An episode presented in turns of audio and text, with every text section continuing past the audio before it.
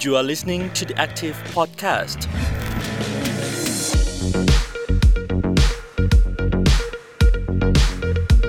สวัสดีคุณผู้ฟังค่ะ อยู่กับ The Active Podcast นะคะ กับดิฉันอรุชิตาอุตตมะโพคินค่ะ สวัสดีครับ ผมโมรัฐวิทย์อุปชานนท์ครับ ค่ะ เราสองคนก็ยังคงพูดคุยกันอยู่ในหัวข้อขัดแย้งไม่รุนแรงค่ะ ซึ่งเป็นการพูดคุยถึงสถานการณ์บ้านเมือง ที่ไม่ได้หมายถึงแค่ประเทศไทยเท่านั้น ใช่ครับ นะคะ แต่ว่ายังหมายถึงปฏิกิริยาหรือว่าสถานการณ์ที่เกิดขึ้น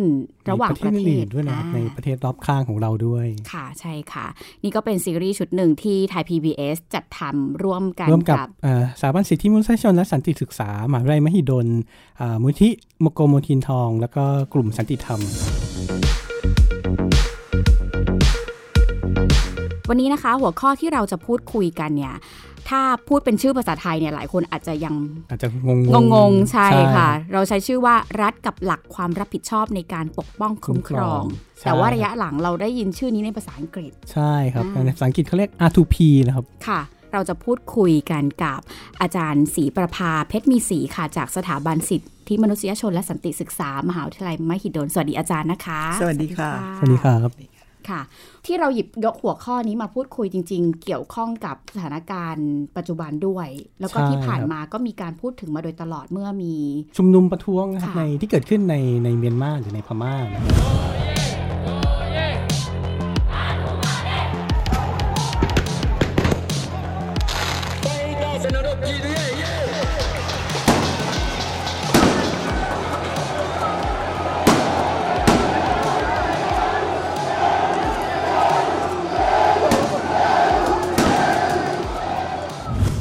ถ้าใครติดตามนะก็จะมีป้ายรณรงค์เนี่ย อ่า ที่เขียนถึงว่า we need R2P เราต้องการ R2P เนี่ย ค่ะ ถ้าคนที่ไม่ได้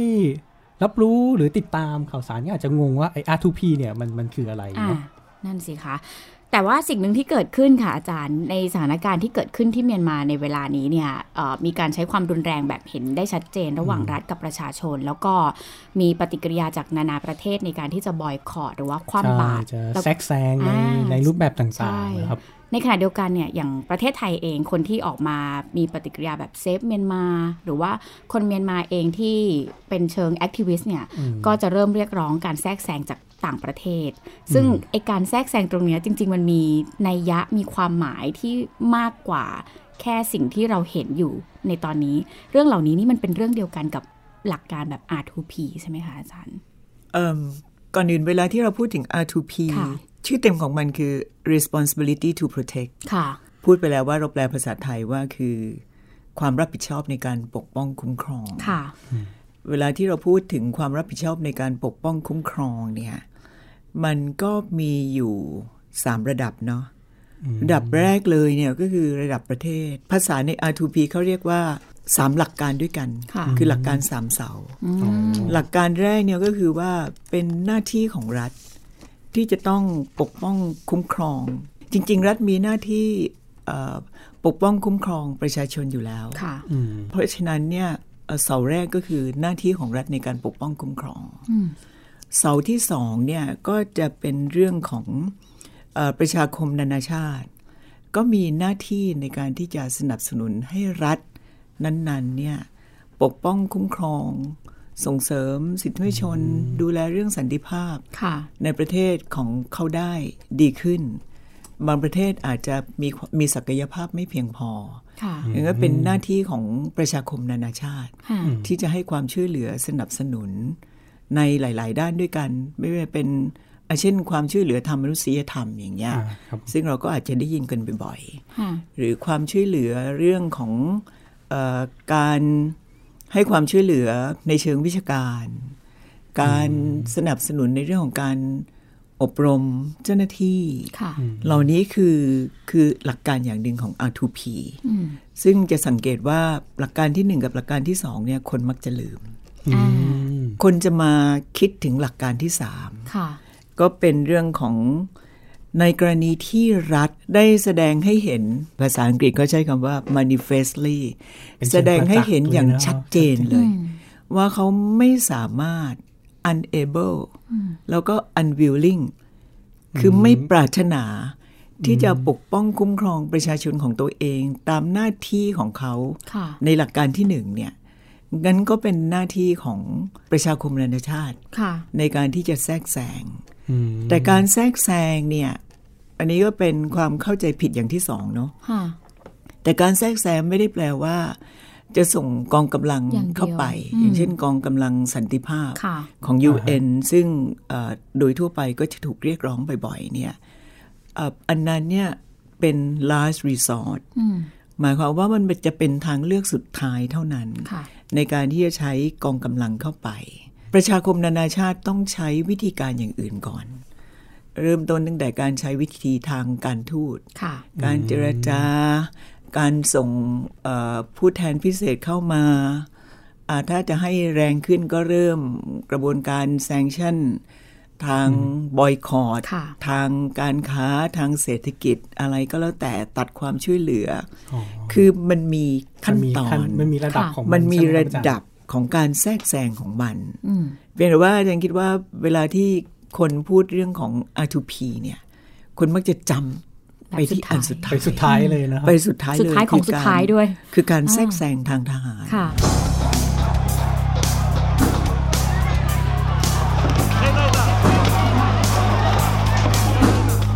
การแทรกแซงทางทหารเนี่ยว่าจริงๆแม้แต่เรื่องของการบอยคอรดการแซงชั่นเนี่ย ค่ะ ถ้าในระดับสหประชาชาติเนี่ยก็ต้องได้รับการเอ่อ endorse คือการสนับสนุน การอนุมัติจาก UN Security Council คือจากเอ่อคณะมนตรีความมั่นคงแห่งสหประชาชาติ ค่ะ มันไม่ใช่ว่าประชาคมนานาชาติอยากจะทำอะไรก็ได้ อันนี้เป็นเป็นสิ่งแรกที่อาจารย์คิดว่าต้องทำความเข้าใจ ค่ะ เรื่อง R2P เอิ่มอันที่สองที่ต้องทำความเข้าใจเนี่ยก็คือว่าต้องต้องไม่ลืมว่าเวลาที่เราพูดเรื่อง R2P เนี่ยเราจะพูดในแง่ของความสัมพันธ์ระหว่างประเทศ ในความสัมพันธ์ระหว่างประเทศเนี่ยมันมีหลักเกณฑ์ที่ชัดเจน ซึ่งเป็นหลักเกณฑ์ทั่วไป ค่ะ หลักเกณฑ์ทั่วไปอันนี้เนี่ยมันจะปรากฏอยู่ในเอกสาร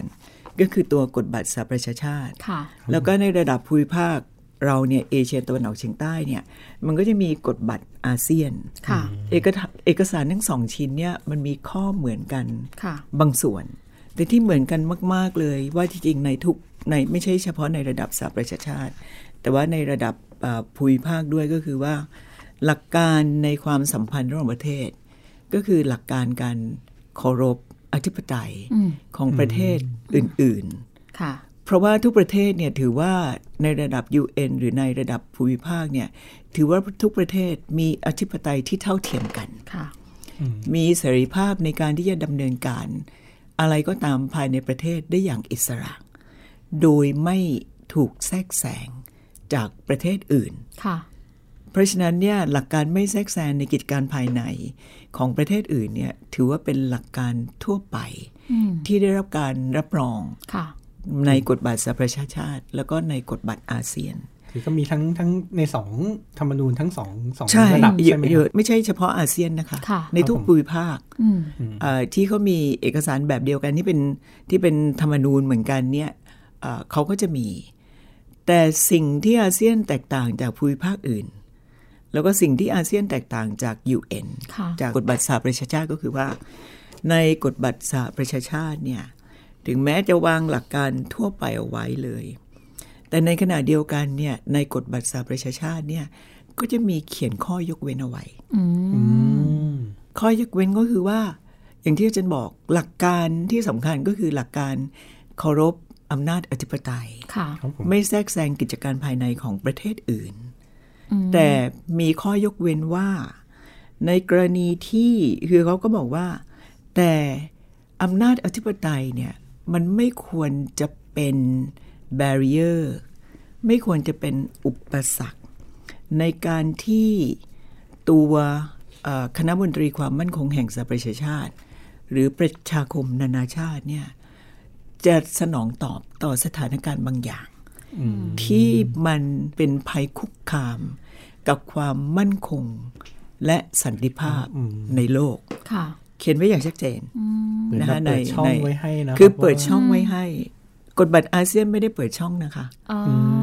กฎบัตรอาเซียนไม่ได้เปิดช่องไว้ตรงนี้ ค่ะ แต่กฎบัตรสหประชาชาติ และอย่างที่อาจารย์บอกก็คือว่า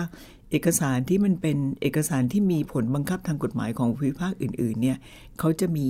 เพราะฉะนั้นเนี่ยเวลาที่เราพูดเรื่องการแทรกแซงเนี่ยต้องไม่ลืมว่าการแทรกแซงก็คือการการที่เราทำอะไรโดยที่ไม่ได้รับการยินยอม ค่ะ จากอีกประเทศหนึ่งนะ ใช่ เราถึงได้ใช้คำว่าแทรกแซง อืม ถ้าอีกฝ่ายหนึ่งยินยอมเนี่ย ค่ะ เราไม่ถือว่าเป็นการแทรกแซง อ่า มันถือว่าเป็น invitation อ่า ถือว่าเป็นการเชื้อเชิญให้เข้าไป ค่ะ ครับ อันนี้เป็นหลักการทั่วไปกับข้อยกเว้น ค่ะ ที่มันเป็นที่มาของ R2P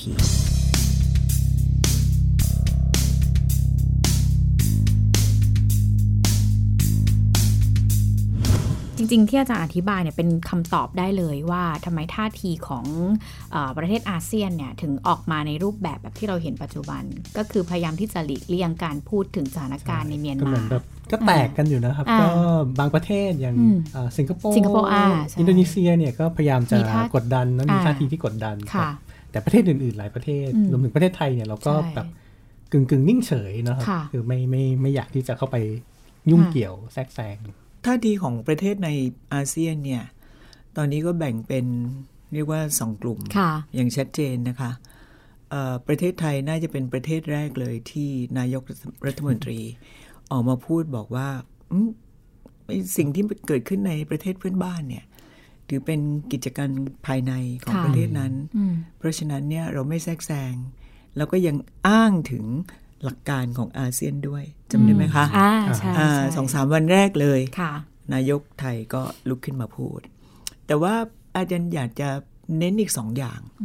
ในเรื่องของ R2P ค่ะ ซึ่งอาจารย์คิดว่าน่าจะต้องทำความเข้าใจเพิ่มเติมกันนิดหนึ่งว่า เวลาที่เราพูดเรื่องอำนาจอธิปไตยเนี่ยค่ะ ว่าจริงอำนาจอธิปไตยเนี่ยแนวคิดแบบนี้เนี่ยมันเกิดขึ้นมาตั้งแต่ศตวรรษที่ 17ละ อืม ตั้งแต่ปี 1648ก็คือศตวรรษที่ มัย 17 ระบบเวสต์ฟาเลียน อ่า ใช่ไหมครับอาจารย์ ใช่ รัฐ เขา ชาติ เนี่ยระบบรัฐชาติตอนที่มันเกิดรัฐชาติขึ้น ค่ะ เนี่ยแล้วก็บอกว่าอ่าแต่ละประเทศมีอำนาจอธิปไตยของตัวเองใช่ไหม อ่า คะ ฮะ แต่ว่าเราก็ต้องไม่ลืมว่านับแต่ศตวรรษที่ 17 ค่ะ 18 19 19 เราก็เริ่มเห็นแล้วว่าไอ้แนวคิดเรื่องอธิปไตยแห่งรัฐเนี่ยมันค่อยๆ อาจารย์มองว่ามันก็ค่อยๆ erode หมายถึงว่ามันก็ค่อย เดือ ๆ น สึก ลาก ร่อน ง ค่ะ ไปเรื่อยๆ ที่บอกสึกกร่อนไปเรื่อยๆ เนี่ย อาจารย์ยกตัวอย่างเนี่ยสองสามตัวอย่างด้วยกันเนาะว่าตัวอย่างที่ชัดเจนคือการค้า อืม การค้าระหว่างประเทศเนี่ยว่าจริงการค้าระหว่างประเทศ มันก็คือการการทำลายหลักการอธิปไตย อ่า เพราะจริงๆ แล้วเนี่ยในการค้าขายเนี่ยแต่ละประเทศเนี่ยมันก็มีกฎเกณฑ์ของตัวเองใช่ไหมเช่นยุโรปจะซื้อกุ้ง จะซื้อข้าว จะซื้ออาหารทะเลจากประเทศไทย เขาตั้งเงื่อนไขไหม ตั้งนะครับ ตั้งเงื่อนไขนะคะ มี การตั้งเงื่อนไข มี แล้วเรา ภาษีมี แล้วเรา กำแพงภาษีมีอะไร แล้วเรา ต่างๆนะ ต้องยอมทำตามเงื่อนไข อืม เพื่อให้เราส่งออกได้เนี่ย ค่ะ อันนั้นเนี่ยในแง่มุมหนึ่งเนี่ยอธิปไตยของเราเนี่ยที่เราจะสามารถที่จะกำหนดอะไรของเราเองเนี่ย ค่ะ มันไม่ใช่แล้วใช่ไหมคะ อืม อันนั้นอันนั้นที่ชัดเจนเลยนะ ค่ะ อันที่สองเนี่ยในเรื่องการค้าเช่นเดียวกัน การที่เอิ่มปัจจุบันเรามี WTO ค่ะ World Trade Organization องค์กรการค้าโลกทำหน้าที่อะไรทำหน้าที่ regulate อ่า ทำหน้าที่ดูแล ถ้า ค่ะ มินถ้ามันมีความขัดแย้งในเรื่องของการค้า อืม สามารถที่จะส่งไปที่ WTO อืม เขาพิจให้เขาพิจารณาได้ การที่รัฐทั้งหลายที่เป็นสมาชิก WTO เนี่ยตกลงยอมให้ WTO เข้ามามีบทบาท ในการที่จะกำหนดกำกับเนี่ย ค่ะ คุณว่าอำนาจอธิปไตยที่เรียกว่าสมบูรณ์ absolute เนี่ย อ่า มันยังอยู่ไหม อ่า มันก็มันก็น่าจะไม่มี ก็สึกกร่อนไปแล้ว ใช่ ใช่ไหมคะ ใช่ ตัวอย่างที่สามแล้วก็อันนี้ก็เห็นชัดเจนเช่นเดียวกัน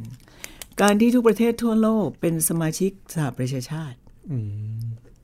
ทันทีทันใดที่คุณเป็นสมาชิกสหประชาชาติ แปลว่าอะไร แปลว่า คุณยอมรับกฎบัตรสหประชาชาติ อ่า อ่า การยอมรับกฎบัตรสหประชาชาติเนี่ยแปลว่าอะไร แปลว่ามันมีเงื่อนไขบางอย่างที่คุณยอมรับไปแล้ว อื ไม่ใช่แค่กฎบัตรสหประชาชาติใช่นะนะคะ ค่ะ เอ่อแต่ละประเทศเนี่ยก็ยังเป็นภาคี กฎหมายร่วมประเทศอีกเยอะแยะไปหมดเลย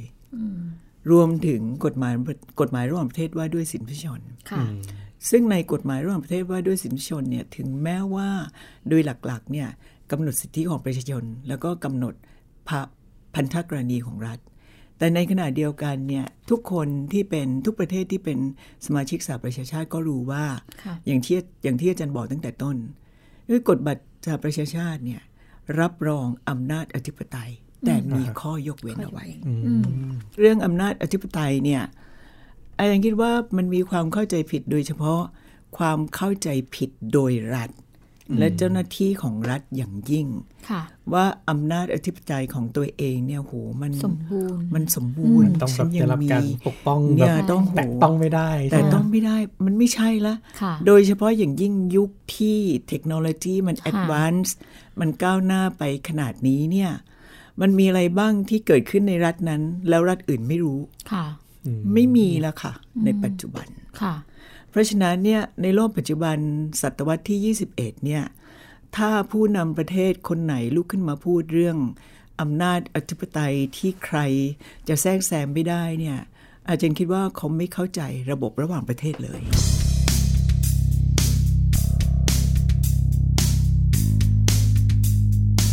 ความหมายอีกอันหนึ่งของอำนาจอธิปไตยเนี่ย ก็คือเวลาที่เราพูดเรื่องอำนาจอธิปไตยเนี่ยเรามักจะมองเรื่องสิทธิของรัฐเป็นหลัก ค่ะ แต่สิ่งหนึ่งที่เวลาที่เราพูดเรื่องสิทธิเนี่ยคือมันมาพร้อมหน้าที่เวลาที่เราพูดเรื่องอำนาจอธิปไตยของรัฐเนี่ยเรากำลังพูดถึง responsibility คือหน้าที่ของรัฐด้วย sovereignty มันไม่ได้เพียงเป็นเพียงคำว่า right คือสิทธิ์สุดแต่ sovereignty คืออำนาจอธิปไตยคือ responsibility ค่ะ ซึ่งเราลืมเรื่องนี้ไป เรามองแค่มุมมองของสิทธิ์อย่างเดียวใช่ไหมครั ถู บ ก แต่จริงๆมันรัฐก็มีหน้าที่ที่ โดย ต้อง ที่มันมีสิ่ง ทำ ที่เรา ด้วย เรียกว่า corresponding ค่ะ responsibility ตามมา มันก็เหมือนกับเวลาที่เราพูดเรื่องสิทธิมนุษยชนนั่นแหละ อ่า ใช่ไหมคะเอ่อแต่ที่สำคัญไปอีกอย่างหนึ่งก็คือในระดับ UN เนี่ย เวลาเขาพูดเรื่องของ sovereignty เนี่ย กับ responsibility เนี่ย อีกอย่างหนึ่งที่เขาพูดก็คือเขาบอกว่า state sovereignty เนี่ยมันมาพร้อม state sovereignty คืออำนาจอธิปอธิปไตยแห่งรัฐเนี่ย มันมาพร้อม people sovereignty ค่ะ คืออธิปไตยของประชาชน ที่มันต้องมาด้วยกัน แล้วอาจารย์คิดว่าเวลาที่เราพูดเรื่อง people sovereignty เนี่ย คนลืม ค่ะ มักจะไม่พูดถึงอำนาจอธิปไตยของประชาชนคืออะไร คือการที่ประชาชนเนี่ยสามารถที่จะกำหนด ค่ะ อนาคตของตัวเองได้กำหนดแนวทางของตัวเองได้หรือของประเทศได้ โดยเฉพาะยิ่งคืออะไร โดยเฉพาะอย่างยิ่งสำหรับประเทศที่เรียกตัวเองว่าเป็นประเทศประชาธิปไตย อายกตัวอย่างง่ายๆเนี่ยสารรัฐธรรมนูญมีคำวินิจฉัยออกมาใช่ไหม ค่ะ ใช่ บอกว่าการแก้ไขรัฐธรรมนูญเป็นอะไร เป็นอำนาจของประชาชนเขาว่าอย่างนั้น ค่ะ เขากำลังพูดถึง sovereignty อำนาจของประชาชน ซึ่งอาจารย์คิดว่าเราลืมกันสนิทเลยเรื่องพวกนี้ ค่ะ เรามองเราจะมองแค่ว่ายกอำนาจไปที่รัฐอย่างเดียวใช่ไหมครับ แต่จริง ใช่ ๆอำนาจมันก็ต้องอยู่กับประชาชนด้วยนะ ใช่ มันไม่ใช่ว่าเลือกผู้แทนราษฎรเข้าไปแล้ว ให้เขทั้งหมด อำนาจของประชาชนหายไปหมดเลย ไปอยู่ที่ผู้แพผู้แทนอยู่ในสภา มีคนเรียกว่าสภาโจ๊กเนาะ ท่านประธานครับเพื่อเป็นประโยชน์ต่อการพิจารณาเรื่องที่ประชุมแห่งนี้นะฮะผมขออนุญาตเสนอตามอ่าข้อบังคับการประชุมข้อที่ 32 ยตติให้ที่ประชุม ขอให้พิจารณาดำเนินการตามระเบียบวาระเรื่องด่วนนะฮะขอผู้รับรองด้วยครับ ครับ ผู้รับรองเลยนะครับ ต้องขอมติที่ประชุมนะครับจำนวนผู้ลงมติ 644 ท่าน เห็นด้วย 473 ไม่เห็นด้วย 127งดออกเสียง 39 ไม่ลงมติ ไม่ลงคะแนนเสียง 5 นะครับมติที่ประชุมเห็นด้วยกับข้อเสนอยติคุณไปบูลย์นะครับ ต่อไปนี้จะเข้าสู่ระเบียบวาระที่3เอ่อเรื่องด่วนครับ ร่างรัฐธรรมนูญแห่งราชจักรไทย แก้ไขเพิ่มเติม พุทธศักราชแก้ไขเพิ่มเติมมาตรา 256 และเพิ่มหมวด 15 ทับหนึ่งต่อไปนี้ก็จะสู่กระบวนการลงมติ ท่านประธานครับ ผมชาดาไทยเศษครับ สมาชิกสภาผู้แทนราษฎรจังหวัดอุทัยธานีพักภูมิใจไทยครับ สรุปแล้วเดี๋ยวเราต้องลงมติ วาระสามลายบุคคลใช่ไหมครับ โดยการขานชื่ ถูกต้องครับ ผมขออนุญาตเรียนท่านประธานว่า ผมคงไม่ร่วมสังฆกรรมด้วยกับพวกช่อฉนสีถนนชัย โกหกปิ้นป้อน แล้วก็ไร้สาระสิ้นดีนี่คือสภาโจกครับผม ที่ประชุม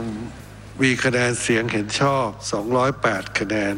มีจำนวนคะแนนเสียงเห็นชอบไม่มากกว่ากึ่งหนึ่ง ดังนั้นเป็นอันว่าที่ประชุมมีมติไม่เห็นชอบด้วย ในการที่จะให้ร่างรัฐธรรมนูญ